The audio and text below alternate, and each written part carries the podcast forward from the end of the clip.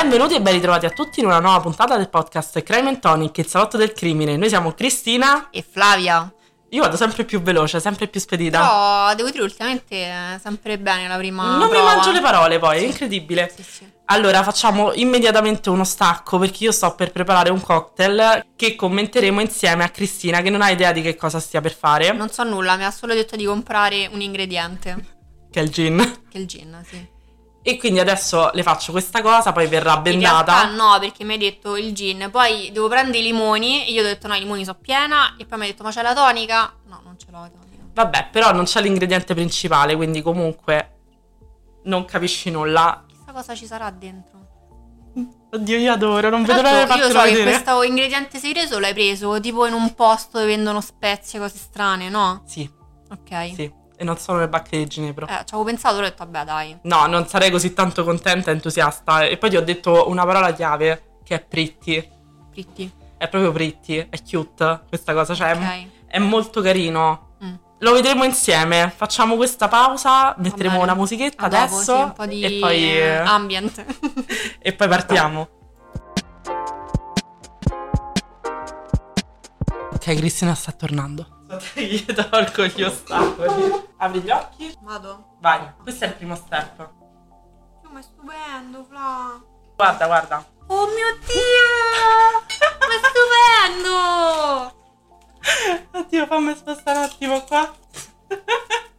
Lo sapevo che ti sarebbe piaciuto. Ragazzi, io sono commossa per questo cocktail. È bellissimo, bello, bello. Cioè, è il cocktail più bello che ho visto in vita mia, credo. Addirittura. Stupendo. Beh, bello è bello, poi sto colore. Stupendo, poi fatto in casa è una cosa veramente troppo figa. E non so quanto si è capito della reaction iniziale, però sì, Cristina è entusiasta. Sì, io sono quasi con le lacrime. eh. Sono troppo contenta. La spiego un attimo. Il suo nome ovviamente è Purple Rain. Ovviamente. allora, praticamente come si fa questo cocktail? Si fa un tè che si chiama Butterfly Pea Flower. È il nome di questo fiore bluastro, blu scuro, che si usa per fare un tè blu profondo. La cosa interessante però è che dopo aver fatto il tè, se si aggiunge il succo di limone, l'acido citrico ci dà una reazione tale che diventa tutto viola. Cioè, piano piano diventa tutto viola.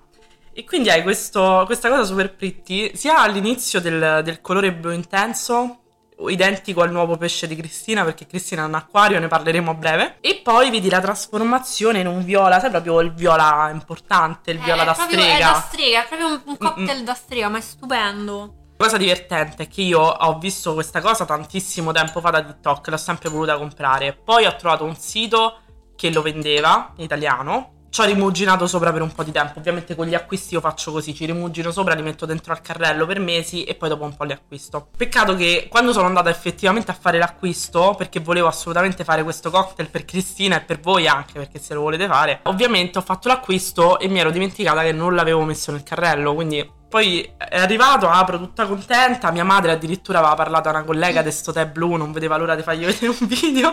e poi non c'è stava il tè, ho dovuto fare un altro acquisto. No. Allora, ecco la ricetta. Siccome. Posso dire cosa sento? Cosa senti, vai? Allora, io sento sicuramente il gin, Mm. la tonica e il limone. Fin qui potrebbe essere tranquillamente un gin tonic. E poi? Però poi è un gin tonic caramelloso. Calcola, hai azzeccato tutti gli ingredienti comunque. Perché ti manca solo lo sciroppo del tè. Vabbè, sì, quello perché si vedeva. Mi sa proprio di caramella. Eh sì, eh sì. Poi ho fatto. Ti ricordi quando abbiamo fatto lo sciroppo? Ah, ma hai fatto lo sciroppo. Eh sì, Wow. quello è proprio sciroppo. Ti ricordi quando abbiamo fatto lo sciroppo che ci siamo detti? Ma questo fa 700 ml d'acqua e 300 ml di zucchero, Mhm, ti pare? mhm. E abbiamo diviso per tre. Io no, io ho fatto 700 ml d'acqua e ricetta 300 ml di zucchero. Però ho fatto bene perché l'ho provato a casa, poi l'abbiamo fatto qui e ce n'è un po' per, farno, eh, per farne altri tre. Quindi allora, siccome Cristina era bendata di là, non ha potuto dirmi dov'era il misurino. Ho usato un bicchierino da caffè di quelli piccoli e ho usato un bicchierino e mezzo di gin, due bicchierini di sciroppo, Per tutti. no, a, a- ecco bicchiere. dice esagerato. Eh, per quello questo che gin. dico che è esagerato. Però non lo sento molto alcolico. È vai. perché c'ha tanto zucchero. E due bicchierini di sciroppo, poi la spruzzata di limone per far cambiare colore e un po' di topping alla tonica perché oggettivamente altrimenti sarebbe troppo dolce. E lo sciroppo l'ho fatto con 700 ml d'acqua, 300 ml di zucchero, ho portato... Ma abbiamo creato un mostro. a bollire. e ehm, dopo che è arrivato al punto di ebollizione ci ho messo in infusione 10 minuti i fiori di questo tè ed è diventato tutto molto blu scuro. Adesso me lo sto mangiando un fiorellino. Eh, ma in realtà questi li potremmo anche mangiare, sono edibili. Ah, sì? Sì, li ho comprati apposta, so per mm, garnish dei dei cocktail. Allora, piccola altra cosa, prima di iniziare, io ti ho sorpreso con questo cocktail, però il fatto che io sia entrata e senza... Così, senza che nessuno mi abbia detto non niente... sapeva nulla, ha ottenuto il segreto in maniera proprio religiosa. due settimane- Per due settimane non ha saputo nulla. Sono entrata e c'era un acquario. Esatto, ragazzi. Abbiamo allargato la family. Cioè, un acquario poi con uno svario di pesci, comunque. Cioè, alla fine sono tanti. Adesso puoi dire i nomi dei tuoi pesci. Allora, il protagonista dell'acquario è il Betta Splendens, anche detto pesce combattente, che si chiama Sid. Po' conoscete il podcast, sapete chi Se non lo sia. conoscete, andate a sentirvi la quarta puntata. Sì, è una delle prime. Comunque sì, il protagonista è Sid, pesce combattente che porello deve stare, è unico nella della sua specie nel- in questo acquario. Magari pensa di essere l'ultimo vivo. Potrebbe. Poi a Sid si sono uniti in prima battuta Paola e Chiara, che sono due gamberetti rossi. Ovviamente eh, sono femmina e maschio, però mm, abbiamo scoperto poco che Chiara è il, il maschio, però a noi ci piace la fluidità. Poi abbiamo i Polis, che sono tre pesciolini pulitori dell'acquario. Poi c'è un uh, marimo, un marimo, non ho capito come si dica. Cioè la Boh. piantina quella tonda, la pallina quella un po' pelosetta, che si chiama Beyoncé.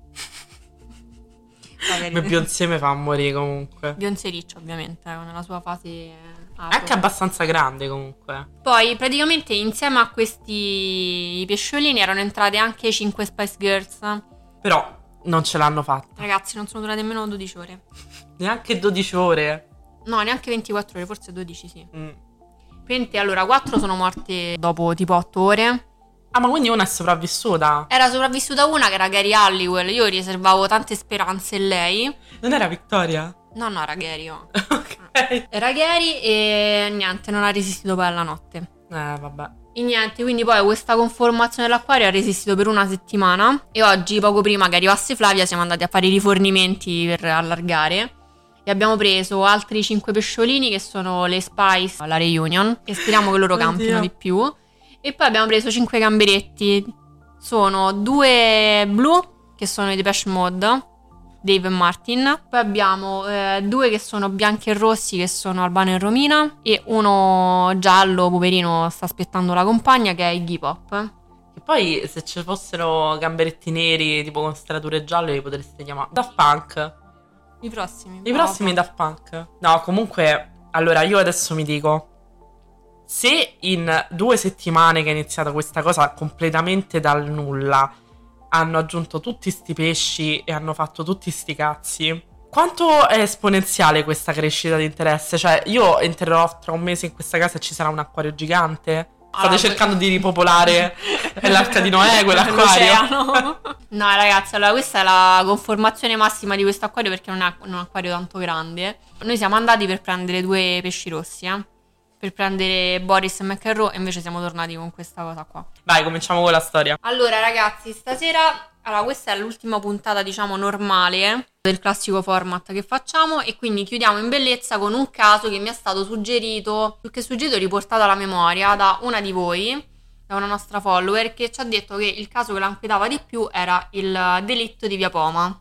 Anche il classico romano questo, no? Super classicone. E per i non addetti, Via Poma è una via del quartiere Prati. Vero, Flavia? sì, sì, sì, vero. Eh, l'ho cercato, dai. Ah, l'hai cercato? Certo, Eh, per vedere beh. dove stava. Che ne so, magari lo sai. No, no, non la, non la conosco la strada. Quindi un quartiere bello centrale di, di Roma. Allora, torniamo quindi negli splendidi anni 90, gli anni del benessere e mm, soprattutto nell'estate del 1990, nella prima settimana di agosto, quando penso più o meno tutte le città italiane sia così, però eh, Roma in particolare agosto si vuota completamente. Cioè, stare a Roma ad agosto è come ritrovarsi in un film deserta, post-apocalittico. È molto strana Roma ad agosto, sì. Perché I- poi neanche i turisti, cioè pochissimi No, turisti. ragazzi, anche Giustamente troppo girano a con 40 gradi. Fa troppo, troppo caldo. Sì, sicuramente qualche turista c'è. Sì, ma quello sempre alla fine. Io mi ricordo quando eravamo pic- quando ero piccola, era una città veramente deserta. Io Adesso non ci comunque sono mai stata ad agosto adesso qualcuno ad agosto lo trovi ancora. Io la prima volta che sono stata ad agosto a Roma è stata l'estate del 2015, la prima volta in vita mia che ho passato agosto a Roma. Io ho tutte più o meno tutte le estati della mia vita, Ah, vabbè, dai, quasi tutte. molto bene, ti sei goduta il silenzio. Molto silenzio. veramente tanto. E quindi niente, diciamo, nella città, qui in città rimane veramente pochissima gente ad agosto, soprattutto la prima settimana è quella che è un po' frizzantina, che la gente, le ultime persone che vanno al lavoro sono in quel mood vacanziero, no? Che ti prepari per la chiusura fino alla fine del mese. Allora, tra le persone che eh, nell'estate del 1990 si trovano ancora a Roma, c'è Simonetta Cesaroni, che all'epoca ha 19 anni e è residente nel quartiere Don Bosco. A Tuscolano. A Tuscolano, brava Flavia. Beh, qui vicino. la conosco. che eh, in quell'estate lavora come segretaria. È in procinto di partire per le vacanze e insieme al fidanzato Raniero, che però diciamo è un po' un fidanzatino così, un po' tira e molla, non è proprio una relazione consolidata. Tant'è che c'è sempre qualche bisticcio tra, tra i due. Molti anni dopo il ragazzo dirà che appunto che non era una relazione seria, ma insomma lui si, Ah, si stava divertendo, ragazzetto, eh? sì, voleva divertirsi, quindi non voleva stare con. Cioè, nel senso, era una relazione così di. Vabbè, di- 19 anni ci sta Esatto, comunque. sì, ci sta. Per Simonetta, quindi è l'ultimo giorno di lavoro e in uh, quella giornata deve finire il suo lavoro negli uffici di- dell'AIAG al Civico 2 di Via Poma. Praticamente Simonetta lavora per una- un'altra società che una volta a settimana la manda a lavorare in questo ufficio del- dell'AIAG. Questo ufficio si trova in un grande complesso residenziale signorile che è stato disegnato negli anni 30 da Cesare Valle, che è un architetto che poi è rimasto anche inquilino dello stabile, ed è composto da sei palazzine. In ogni palazzina c'è un diverso portiere, tra cui un certo Pietro Vanacori, che è detto Pierino, che è responsabile della scala B. Ad aiutarlo diciamo, in questo lavoro c'è anche sua moglie, che è Giuseppa De Luca. In quel pomeriggio, praticamente Simonetta poi andava a lavorare in questi uffici, però al pomeriggio, quando erano chiusi alla clientela, la maggior parte delle persone che ci lavoravano erano andate via, quindi era quasi sempre sola. E anche quel pomeriggio del 7 agosto la ragazza attraversa l'adro per eh, entrare all'interno del- dell'ufficio. Però la ragazza sinceramente non viene vista dal, Portinaio. dal portinaio e soprattutto quando sono le, mm, le 9 di sera non è ancora tornata a casa e questo fa insospettire soprattutto i genitori perché era una ragazza che avvertiva sempre dei suoi movimenti, comunque stiamo negli anni 90, almeno una telefonata normale insomma la, la faceva. Soprattutto la ragazza quella sera, eh, prima di tornare a casa, eh, sarebbe dovuta passare a ritirare la sua macchina che era dal meccanico Oppure avrebbe dovuto chiamare il padre per farsi venire a prendere vicino casa. Non chiama nessuno e sono, come dicevo, le 9 di sera e ancora non, eh, non è rientrata. Per questo sua sorella Paola si spaventa molto perché la ragazza non è ancora ritornata a casa, quindi decide di andarla a cercare. Qual è il problema principale? Che la famiglia di Simonetta non sa in quale via la ragazza lavori. Ma perché sta cosa? È molto strano perché ti ho detto lei ci lavorava solo un pomeriggio Ah, a settimana, capito? E quindi non aveva mai detto quale fosse l'indirizzo. Quindi la sorella Paola eh, si reca a casa del datore di lavoro di Simonetta, che è Salvatore Volpone, e eh, chiede appunto se abbia avuto notizie della sorella e ehm, Salvatore dice che si dovevano sentire intorno alle 18.20, erano rimasti insomma d'accordo di sentirsi verso quell'ora per un resoconto del lavoro, ma eh, non aveva ricevuto nessuna telefonata da parte della ragazza, non, sa- non sapeva se insomma per dimenticanza o perché effettivamente le fosse successo qualche cosa. Quindi le- Paola insieme al fidanzato eh, Salvatore Volpone insieme al figlio si recano nel- nel- nello stabile di via Poma e arrivati mh, davanti alla, alla, sede intorno alle 23 di sera. Vanno dal, dal, dal, portinaio, da Pietro Panacore, e chiedono che però in quel momento non è presente nella portineria, ma c'è la, c'è la moglie. E chiedono appunto se hanno le chiavi per poter aprire um, l'ufficio. Inizialmente la moglie del portinaio, Giuseppa, dice che non, loro non hanno le chiavi, insomma dice di non saper nulla. Successivamente, però, ovviamente con l'insistenza dei, dei quattro, si ricorda insomma di avere questo, questa chiave nel, dell'appartamento, anche perché effettivamente erano loro che facevano le, le pulizie. Ah, sveglia comunque questa. Molto sveglia. Quindi entrano i quattro, entrano nell'appartamento e all'interno c'è una luce accesa iniziano a controllare tutte, tutte, le stanze, nelle prime stanze non c'è nulla di strano, finché Salvatore entra in una delle, delle ultime stanze e eh, si vede insomma che indietreggia ed esce da questa stanza e manda, insomma, non fa entrare la, la, la sorella Paola. Sul pavimento, con la testa rivolta verso la porta, si trova Simonetta, che è seminuda ed ha eh, praticamente il corpetto sollevato sul seno scoperto, è senza biancheria, ancora i calzini ai piedi e mh, mm, le sue gambe sono divaricate. Sul suo corpo ci sono i segni di decine e decine di coltellate, se non ricordo male sono all'incirca una ventottina di, di coltellate. Madonna. E sono sugli occhi. Dio mio! sui seni. Dio mio. E ehm, sul ventre, insomma, basso ventre. Quanto devi essere psico... Quanto devi essere psicopatico. Ma perché fa sempre così questo orologio di merda? Bene, però. Come, cioè, quanto devi essere psicolabile per accoltellare una persona negli occhi? È una cosa veramente allucinante. Cioè, è, è osceno, è proprio... Mi fa schifo solo pensare di vedere una cosa del genere. Mi fa schifo in generale, ma questo mi fa molto schifo. Madre di Dio. Mm. E ovviamente le, mm, le, ferite, quelle che sono state fatali, sono fatali, sono quelle sul, sul basso ventre. La ragazza eh, riporta delle ferite così, cioè, sono così numerose che comunque fanno pensare subito a, un gesto di rabbia del, mm. dell'assassino, perché comunque ci sono le ferite sugli occhi, le ferite sul seno e le ferite sul ventre, quindi insomma sono anche abbastanza esplicite come, come messaggio. E poi soprattutto c'è una, all'altezza del seno, vicino al capezzolo, c'è quello che sembra un, un morso. Madonna, però che schifo! Eh. In tutto ciò voi direte 28 coltellate, insomma io dico coltellate, però mh, l'arma del delitto non è stata mai ritrovata. Ovviamente si, eh, si, è pensato che fosse un'arma simile a un tagliacarte. Ok. Però comunque una cosa molto appuntita, ecco. Sono 28 coltellate e dovresti ritrovarla in un uh, mare di sangue.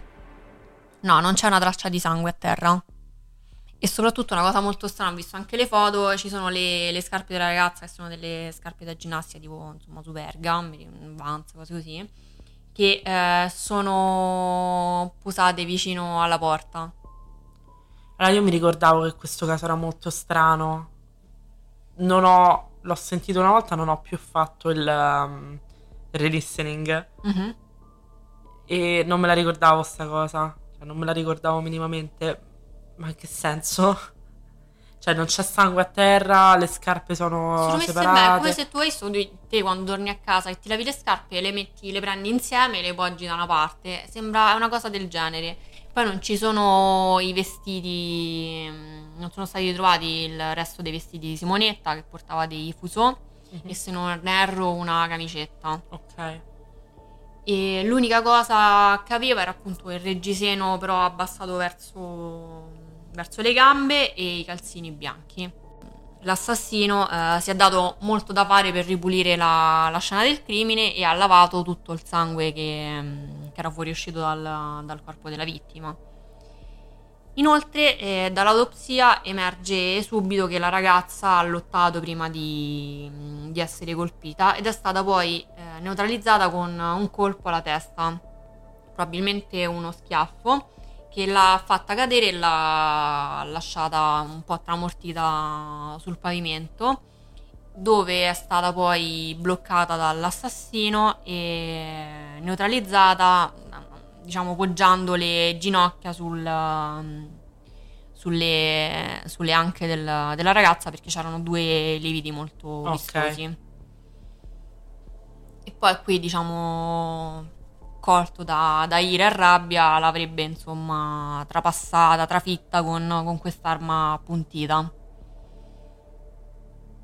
Prima di andare via poi le avrebbe chiuso gli occhi e appoggiato il reggiseno verso, verso il basso però a quanto pare non c'è stata violenza.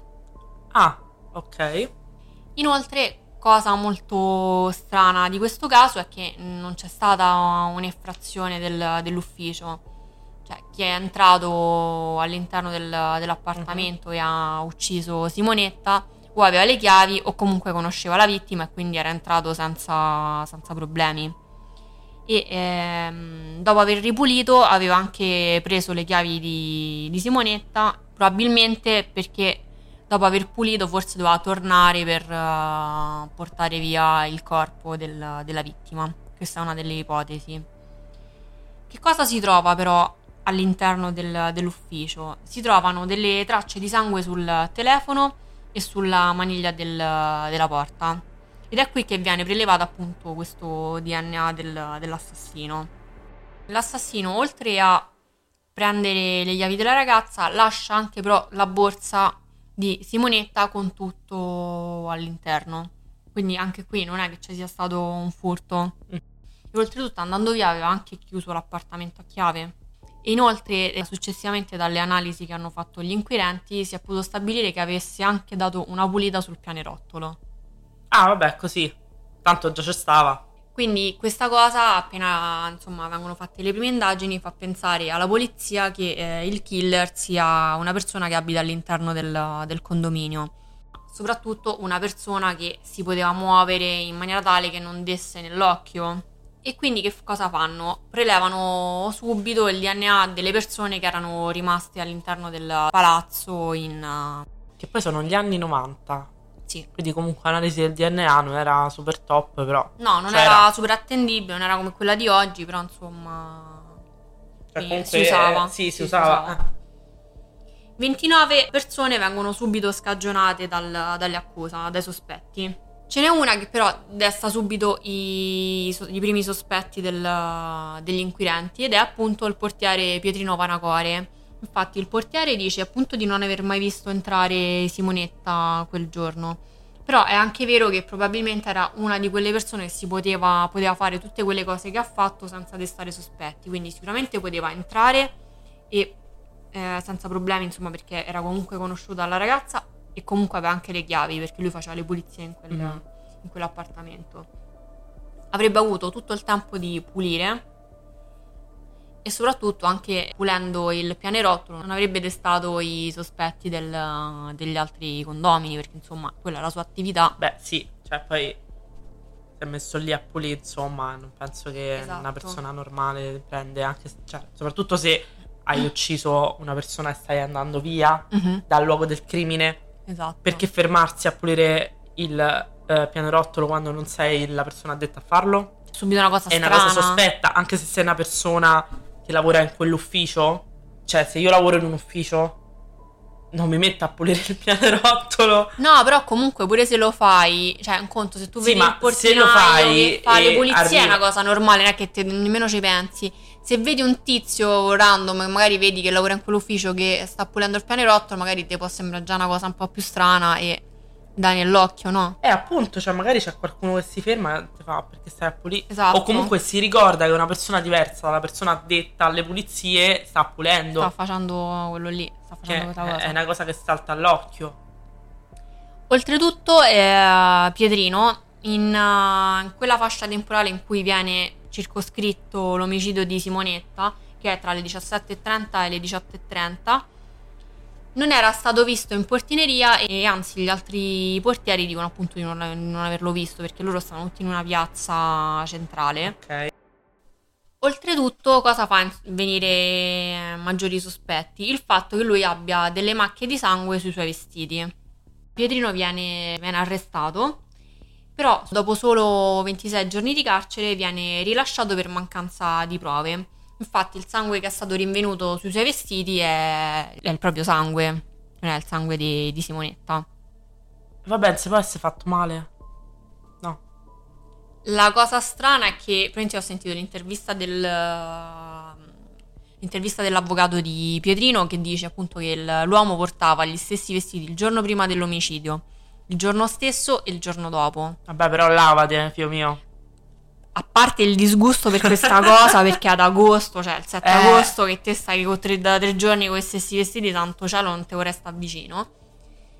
Però è pur vero che se tu ammazzi una persona in questo modo, un po' di sangue ti viene addosso. Quindi non puoi tenere i vestiti e non li puoi tenere soprattutto anche il giorno dopo. Sì, ma chi è che lo dice che effettivamente quelli erano i vestiti che ha tenuto anche il giorno prima? I testimoni. Ah, ok. Allora, ok. Però si potrebbe anche essere cambiato. Cioè, nel senso, se uno fa una cosa del genere, un minimo l'idea ce l'ha. Mm. Non lo so, io mi ricordo solo che di questa storia ero convinta che fosse stato il portinaio, quindi Tu sei convinto? Per me è lui. cosa? Secondo me sta cosa ci sta, cioè nel senso stiamo parlando degli anni 90, ma non è che quello c'ave, cioè non, non credo avesse magari uno stock di vestiti uguali che dici fai, fai la supercazzola ai portieri, agli inquirenti, a tutti. dipende no? come era vestito, perché se era vestito con una camicia bianca e dei pantaloni beige, potevano anche essere stessi vestiti. Cioè, nel senso, pote- puoi anche avere due camicie bianche uguali. Secondo me avrà tipo avuto una polo e un pantalone, non lo so. Eh Io me sì. lo immagino così. Con la catenina d'oro. Io me lo immagino un po', un po' sudaticcio e con la panza. Questa pista del portinaio fa perdere molto tempo agli inquirenti, soprattutto li distrae dal, da ricercare altre piste. A un mese dalla morte di Simonetta non ci sono nuove piste e non si sa dove, dove andare a cercare altre informazioni. Finché a un certo punto eh, la polizia dice che ha ricevuto una soffiata da un, cioè, da un informatore, ha ricevuto una soffiata da un informatore super attendibile, un super, te- un super testimone viene definito. Si crea molto scalpore intorno a questa, questa vicenda, a questo testimone, e si viene a sapere che in realtà è un, austria- un austriaco di nome Roland Woller che aveva contattato gli investigatori dicendo di sapere chi avesse ucciso Simonetta. Il- l'uomo accusa ehm, dell'omicidio un giovane rampollo della famiglia Valle, cioè Federico Valle, che è nipote dell'architetto che ti dicevo che ha costruito lo stabile e che quindi risiede in quella palazzina. Mm. E soprattutto, vuoi sapere una cosa? Lo sai, la notte la- questo architetto è molto anziano. Vuoi sapere la notte chi gli fa l'assistenza, dorme insieme a lui? Il nipote? No? Il portinaio. Ah, ok. si prende cura dell'uomo la notte e dorme molto spesso lì per, appunto, per assisterlo durante la notte. ah, quindi doppio lavoro lui. Esatto, però la coincidenza è molto strana. E appunto questo Roland Waller dice che mh, era entrato in contatto con uh, l'ex moglie del, del padre di Federico Valle, Giuliana. Questi due personaggi, cioè la Giuliana Valle e Roland Waller, si erano conosciuti per caso perché una volta per sbaglio eh, l'uomo aveva chiamato mh, diciamo a casa di, di Giuliana e poi insomma da lì era nata una specie di amicizia telefonica. Lo sai che è successo pure a me? Veramente? Sì. Io ho trovato una cosa molto strana quando l'ho sentita. No, a me è successo che quando stavo più o meno alle medie Mhm. e già usavo MSN, un eh, mio amico del, del mare mi aveva, dato, mi aveva detto facciamo questo scherzo, poi quando torniamo a casa mm, mi ha dato una mail Mhm. e mi ha detto poi scrivi, non mi ricordo cosa su MSN, non, non mi Eh. ricordo che, che grande scherzone fosse da, da ragazzini delle medie, solo che era il nome di un personaggio di Final Fantasy, Mhm. Sephiroth, e lui l'aveva scritto male, io l'avevo scritto bene. Ok. Il problema è che l'amico suo l'aveva scritto male. Quindi poi in realtà ho scritto a questo ragazzo eh, che poi negli anni ha formato un'amicizia con me, nel senso che comunque era l'indirizzo sbagliato, poi noi abbiamo continuato a parlare e siamo rimasti amici telematici. Era un amico di penna. Era un amico di penna praticamente, l'ho Ok. visto solamente una volta, un Romix. Ok. Poi non ho più visto, mo fa il veterinario. È Mm. anche di Roma la coincidenza, vedi? E niente, pure loro si sono conosciuti così, poi sono rimasti in contatto sempre telefonicamente, finché una volta si sono incontrati per caso in un eh, negozio, mi sembra un alimentare, un ot- no, un ottico forse, di, di Prati, Vedi quanto è piccolo il mondo, è incredibile. assolutamente. E nulla, praticamente l'uomo riferisce che durante una telefonata Giuliana gli avrebbe rivelato che suo figlio Federico, il 7 agosto del 1990, quindi il giorno dell'omicidio di Simonetta, sarebbe tornato a casa sconvolto e sporco di sangue. Oh mio- ma cioè, quanto era profonda questa amicizia per dire una cosa del genere? allucinante. Quindi la mamma sospettava che appunto il ragazzo avesse ucciso Simonetta. Vuoi sapere qual era il movente? Vai. La rabbia per la presunta relazione tra suo padre e la ragazza. Cioè, suo padre sarebbe il figlio dell'architetto, capito? Ah, ok, quindi Per- non l'architetto, ok, No, sì, no, sì, è vero, il figlio- nipote. Ok. E nulla, poi praticamente il- questo ragazzo viene difeso dal, dal padre che è un avvocato. E a parte che il ragazzo all'epoca soffriva di anoressia e praticamente usciva molto poco. E andava a trovare il nonno veramente tirato. Roland Voller riferisce pure di un taglio che il ragazzo ha sul, sul braccio. In realtà questo- questa ferita non viene constatata appunto su, su Federico, ma presumibilmente poi si è scoperto che eh, in realtà questo Voller aveva visto il fratello di Federico, Ok. che in quel periodo, se non ricordo male, aveva avuto un incidente con il motorino e quindi aveva una, una specie di sgarro di, di ferita sul braccio e quindi aveva ipotizzato, cioè aveva confuso queste cose. Ok, ma si è mai capito perché sto ragazzo è tornato a casa sconvolto e ricoperto di sangue? In realtà questa telefonata poi eh, Giuliana Valle dice che non, non ha mai, non ha mai detto questa cosa a questo tizio, cioè è pura fantasia di, di Voller. Cioè lei ha ammesso comunque la conoscenza con, con lui, però nega di avergli fatto questa confidenza e nega soprattutto di aver visto il figlio in questa situazione. Pensa questo quanto può essere disagiato.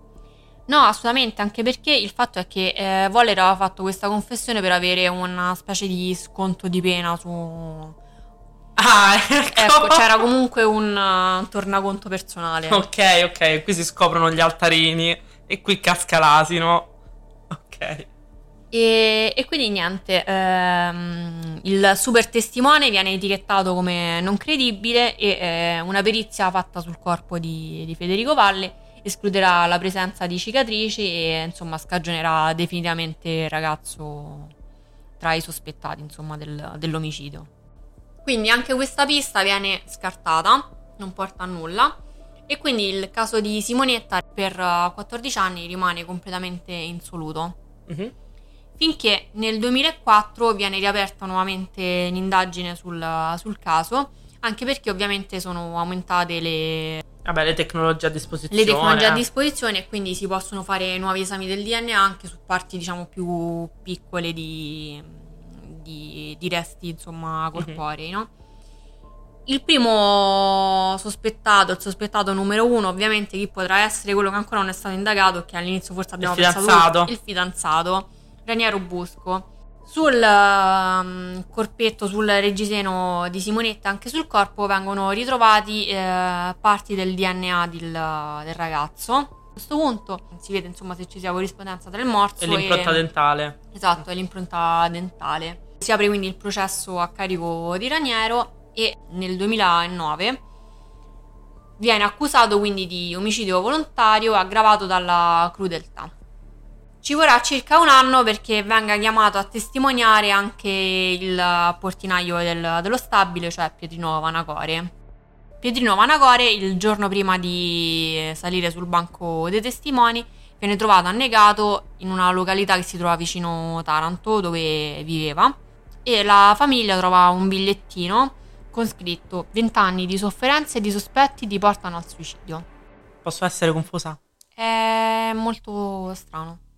Io non capisco perché la gente quando si ammazza deve lasciare i messaggi criptici. Te stai ammazzando ormai? Dillo, scrivi. Dai, dillo. Mm, Soprattutto ti dico che ho sentito una, una testimonianza del, del, figlio che dice appunto che non, non creda nel, nel, suicidio del padre. Ok. Anche perché non è che si è annegato in uh, tre metri d'acqua, cioè in una pozza praticamente annegato. Davvero? Sì, in pochissima acqua. Ah, io pensavo annegato, tipo che ne so, dentro una piscina. Io pure inizio ho pensato così. Invece no, poi ho sentito sta cosa che era annegato in uh, pochissima acqua. Quindi Pietrino non può testimoniare a questo processo. Raniero Busco, cioè l'ex fidanzato di Simonetta, viene rinviato, che inizialmente era stato rinviato a giudizio, viene assolto per non aver commesso il fatto. Perché comunque ci sono delle prove, ma non sono prove schiaccianti.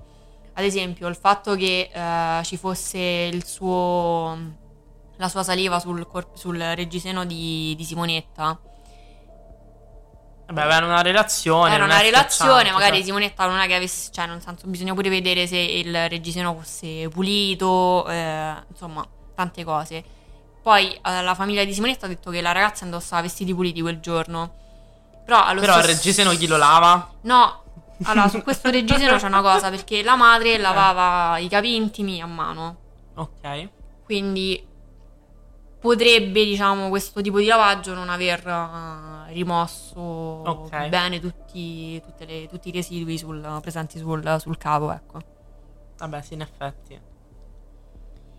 E oltretutto quello che inizialmente si pensava fosse un morso si vede che è solo un livido che ha una forma molto particolare perché ovviamente facendo l'analisi si capisce che per essere un morso ci sarebbe dovuta essere anche un'altra parte sotto perché potrebbe essere solo un'arcata superiore ma non c'è l'arcata inferiore quindi non può essere un morso. Ok, potrebbe essere quindi l'impronta magari di una mano?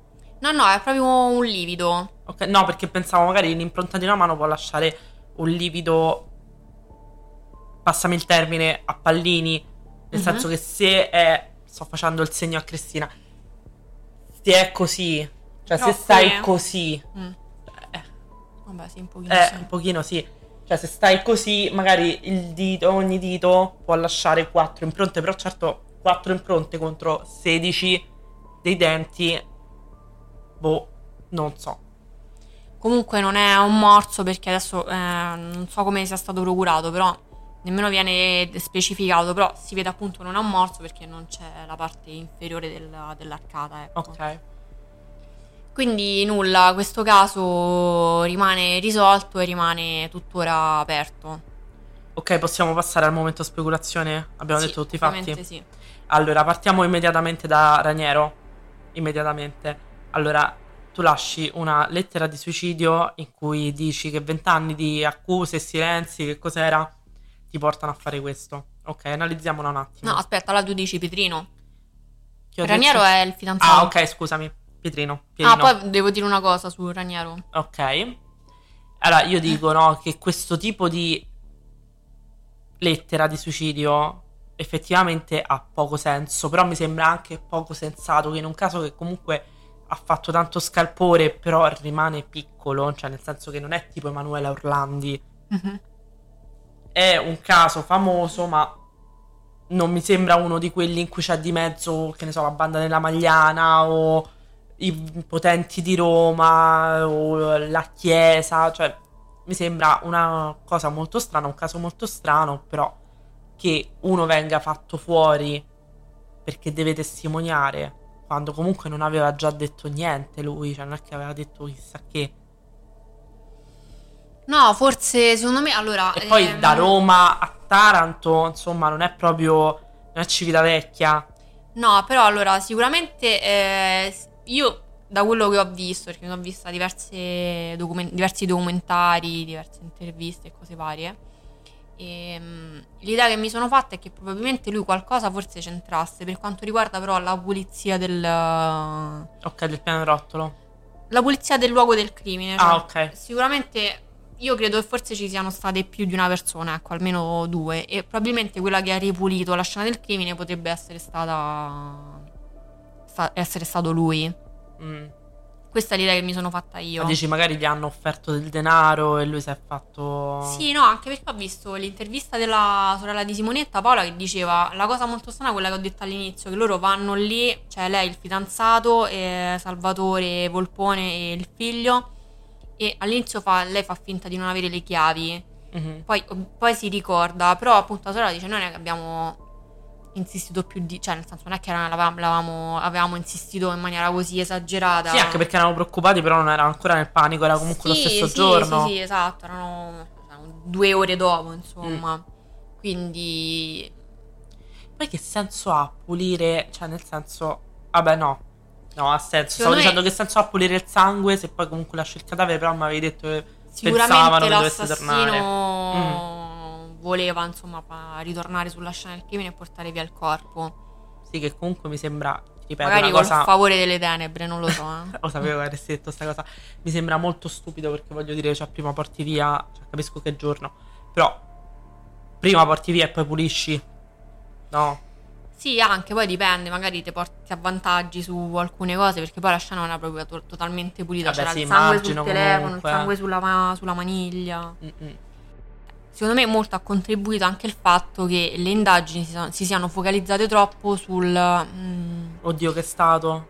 no, sull'ipotizzare che l'assassino fosse per forza qualcuno del condominio o qualcuno che era entrato dalla portineria, perché obiettivamente cioè, io penso sia impossibile che il portiere sia stato lì sempre, tutta la giornata, ci sarà stato anche il momento in cui va al bagno, no? Ok. o comunque magari c'erano altri accessi. Ad esempio, nel 2004, quando è stata riaperta l'indagine, eh, gli inquirenti hanno indagato anche sul, um, sul terrazzo, sulla copertura del, del palazzo, sul, um, dove c'era il lavatoio. Cioè, in quella parte non c'è andato a vedere nessuno, eppure quel lavatoio poi era in, comunica- in comunicazione con uh, il palazzo a fianco. Ok. Eh. Quindi potrebbe essere stata una via di fuga del- dell'assassino. Potrebbe aver lasciato magari i vestiti lì, alcune cose lì, essersi cambiato in quella parte lì. Tant'è che hanno poi nel 2004 hanno preso anche qualche, qualche campione che sembrava sangue, poi in realtà non si è rivelato sangue, però insomma... Beh, anche perché comunque dopo voglio 14 dire, anni. Ma dopo 14 anni, ma che rilevi vuoi fare? Ma infatti. È assurdo, cioè lo fa nella speranza di poter trovare qualcosa, però andavano fatti nel 1990. Ma poi eh, quando hanno fatto i controlli l'hanno fatti nei vari palazzi? Io cioè, credo tutti che... i palazzi dello stabile hanno controllato le famiglie che, che erano ancora presenti. Credo di sì, perché comunque 29 persone ad agosto solo in un palazzo mi sembrano Ok. un pochine. Ecco. Mm.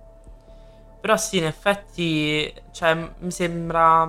Leggo tanto presapochismo e forse sì, tanto focus sulle persone sbagliate. Anche Sì. se, te lo dico a me, il portinaio ancora non me la... Lui forse qualcosa, ho detto pure secondo me qualcosa c'entrava. Qualcosa magari sapeva, non ha Sì, detto. sì, sì. Anche perché fa proprio la moglie, cioè, forse mi puzza più la moglie di lui. Cioè, mi puzza tanto lui. Però pure la moglie, questa cosa che, a parte delle chiavi, eh, ma anche il fatto che mm, non l'abbiano. Perché non hanno chiamato lei a testimoniare? Cioè, se oggettivamente lui non c'è stato quel giorno che aveva altri cazzi da fare, Mhm. Perché non è andata lei sul banco dei testimoni per dire se c'era, non c'era, se era passato o non era passato Raniero? Boh, non lo so. Anche perché comunque questo è oggettivamente un omicidio passionale, quindi deve essere per forza una persona che la conosce, perché se non ti conosco una cosa del genere non la faccio, Mhm. soprattutto per i punti di interesse in cui sono stata colpita, no? Sì.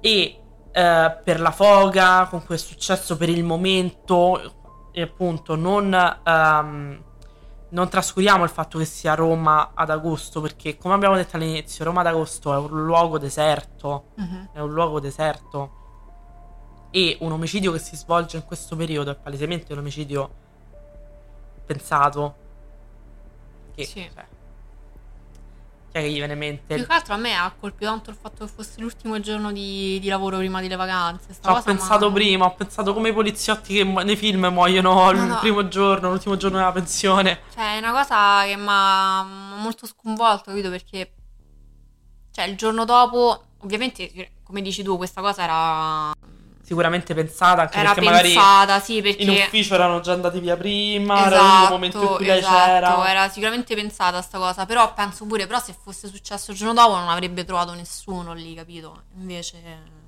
Ma secondo me lui pensava di eh, farlo e poi quell'ufficio non sarebbe stato aperto per un mese. Quindi comunque un mese ti fa guadagnare tanto tempo, soprattutto negli anni 90. Magari Sì, poi voleva spostare il corpo, sì, come non- decide la notte Mm. e poi eh, comunque avere un mese di tempo in cui se se c'aveva le chiavi, c'aveva le chiavi per andare a... mm, No, pulire. anche perché poi sicuramente un'altra cosa da dire è che lei avrà urlato quando è successa, c'è stata la colluttazione, Sì, è stata perché, eh. colpita e mm, neutralizzata diciamo dall'assassino. Però eh, l'altra questione è che le persiane, del, le tapparelle del, dell'appartamento erano tirate giù, quindi nessuno probabilmente poteva sentirla. Beh sì, quelle attutiscono un sacco, poi quelle de belle di plastica grigie. Mettici che non c'era vecchie. comunque nessuno, poi nel, nel- quasi nessuno nel comprensorio, insomma, ecco. Mm. Madonna. Un'altra cosa che a me ha lasciato un po' così è il fatto che all'inizio ci fossero state molto, molte poche indagini proprio sul, sul fidanzato, cioè perché di andare a ripensarci nel 2004-2009 Mhm. quando probabilmente dovrebbe essere stato il primo... Ma secondo me non ci hanno proprio mai pensato, ragazzo. Ci hanno pensato nel momento in cui hanno trovato il DNA. No, anche perché lui aveva fornito, aveva fornito un alibi abbastanza credi- cioè, credibile, quindi... Non lo so, è molto strano, è tutto molto strano. Me lo Sì. ricordavo che questo è uno dei, eh, dei È- super è misteri molto, di Roma. molto inquietante, sì. Eh, poi è inquietante sta cosa perché comunque se pensi un... Cioè poi averlo fatto effettivamente forse non so, non hanno sbagliato a cercare dentro la palazzina perché se tu sai che lo puoi fare in una palazzina con cinque portieri diversi, Mhm. perché comunque vuoi non vuoi i portieri non è che stanno lì fissi dentro lì tutto il giorno a guardare fisso davanti a loro, magari uno si sposta, va un attimo anche nell'altra palazzina, chiede qualcosa, cioè comunque le persone si spostano. Mhm.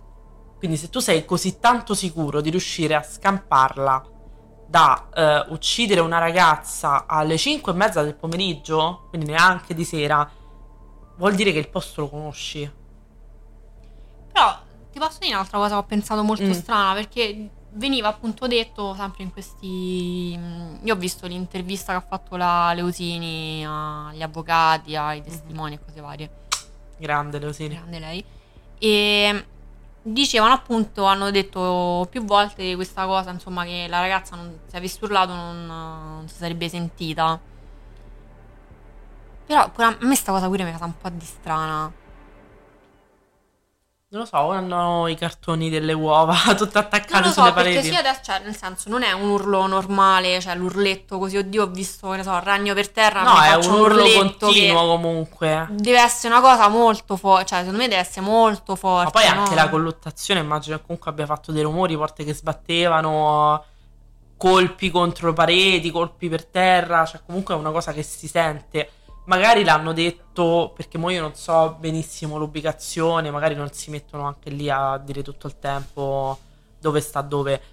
Però magari, ehm, che ne sai, il piano superiore e il piano inferiore erano vuoti, Mhm. proprio tutte le famiglie erano andate via. Su quel piano c'era solamente quell'ufficio che si era svuotato e quindi per questo dicono non hanno sentito, perché poi capisco che magari al quarto piano non ti sentono, anche se, boh, le urla comunque è difficile non sentirle. eh.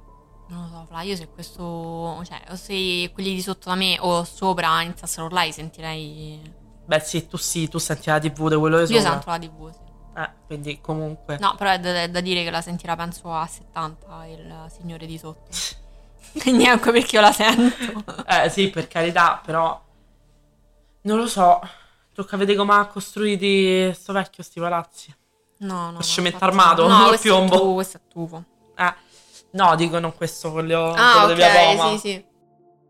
E boh, non lo so, che non c'ho idea. Io, io ti giuro ti odio. Ma perché mi devi portare le cose irrisolte? A me non mi piacciono le cose risolte. Manca a me, però... Però questo è Eh, questo particolare. è molto interessante, questo Eh. caso, super interessante. Lo so, però poi stai là che devi pensare 18 ore a chi è stato. E non c'hai i mezzi per capirlo perché non ce l'hai i mezzi per capirlo. Sì, magari poi noi adesso stiamo, stiamo facendo ipotesi su ovviamente le persone che erano sospettate, magari Sì, certo, il vero non l'hanno neanche mai sospettato. esatto, non è nessuno di questi citati. Magari era una donna. Eh, esatto, l'ho pensato quando tu hai detto lui eh, Mm. prima, detto, però vedi tu è già, è già partita Eh, con- diamo per scontato che sia sempre un uomo, però mm, può essere anche una donna. Cioè, magari è la signora prima ho chiamato era- Giuliana, com'era? Giuseppa. Giuseppa, cioè magari era Era moglie lei. del portinaio, che ne sappiamo. Boh. E nulla. Niente, siamo arrivati a 80 minuti. Ragazzi, forse è il caso di chiudere. Questo è il caso di chiudere. Questa ti darò, stavolta sono io che ti darò una mano. Nella- Speriamo di ridurla a 50 o a A 60 50. minuti. Non lo so. Vabbè, vedremo La che cosa possiamo era fare. lunghissima, dai. Eh, ma poi abbiamo cazzeggiato nel mentre, abbiamo cazzeggiato all'inizio, c'è tanto cazzeggio qui. Va bene, dai ragazzi, allora con questa eh, vi salutiamo, ma non definitivamente perché ci saranno altre sorprese. Però Surprise. sì, surprise, però questa è diciamo l'ultima puntata classica, Sì, ufficiale, ufficiosa. official. Vi ringraziamo per essere stati con noi, per averci sopportato per quelle che speriamo siano 50 minuti, ma probabilmente saranno di più. Mm, speriamo. Sì, decisamente. E eh, vi rimandiamo alla pagina Instagram, i Sì. post verranno fatti a un certo punto. Soprattutto seguiteci, vabbè, sulle storie siamo abbastanza presenti, Sì, dai. sulle storie sì. Scriveteci, ci fa sempre piacere quando ci, ci scrivete e quando insomma ci confrontiamo anche su alcune tematiche e nulla, vi diamo appuntamento quindi alle prossime puntatine special. Al prossimo Bloody Monday, baci stellari. Ciao!